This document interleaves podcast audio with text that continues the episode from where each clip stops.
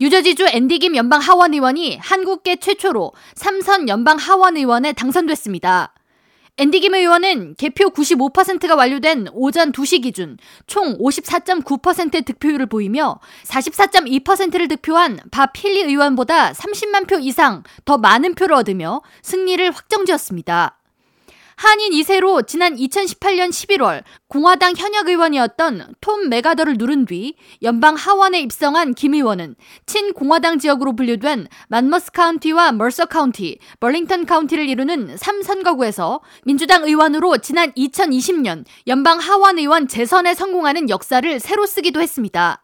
해당 지역은 백인 인구가 76%에 달하는 지역으로 거액의 선거 자금을 보유한 상대 후보 밥 힐리는 아시아계 네거티브 공세를 집중적으로 펼쳐왔지만 주민들은 결국 현역 의원으로 단단한 입지를 세워온 앤디김 의원의 손을 들어줬습니다. 한편 뉴욕 40지역 주 하원 의원으로 6선에 도전한 론킴 의원 역시 당선을 확정지었습니다. 김 의원은 개표율 99% 시점에서 총 7,193표를 얻어 6,750표를 획득한 중국계 공화당 샤론 리아오 후보와 불과 500표도 차이나지 않는 표차를 보이며 아슬아슬하게 당선을 확정지었습니다. 론킴 의원은 8일 밤 성명을 통해 당선을 위해 힘써온 지지자들과 유권자들에게 감사를 전한다면서 앞으로도 이민자와 소수계 민족이 더 잘 살 수 있는 플러싱을 만들고 우리 지역의 저렴한 주택 공급, 노인들을 위한 장기 요양 서비스, 학교 시설 정비 등을 위해 힘쓰겠다고 밝혔습니다.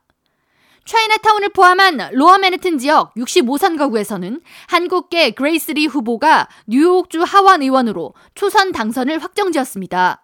그레이스리 후보는 8일 자신의 공식 웹사이트를 통해 우리가 해냈다. 지지해준 모든 분들께 감사 인사를 전한다면서 승리를 선언했습니다.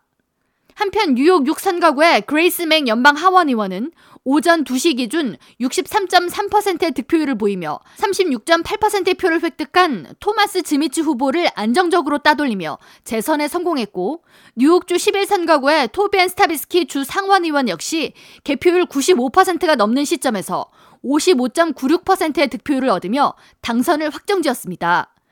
뉴욕주 16선거구의 존 리우 상원의원 역시 99% 개표 완료된 시점에서 57.67%의 득표율로 재선에 성공했습니다.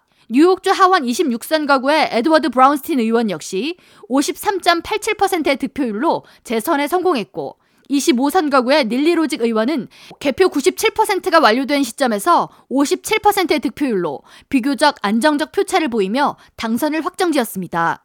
한인 밀집 지역인 나소 카운티를 근간으로 하는 뉴욕 3선 거구의 연방 하원 의원 자리에 도전한 민주당 로버트 지머맨 후보는 개표 90%가 완료된 시점에서 45.8%의 득표율을 얻었으며 54.2%를 득표한 공화당 조지 산토스 후보에 밀려 초선 당선에서 멀어졌습니다. K라디오 전영숙입니다.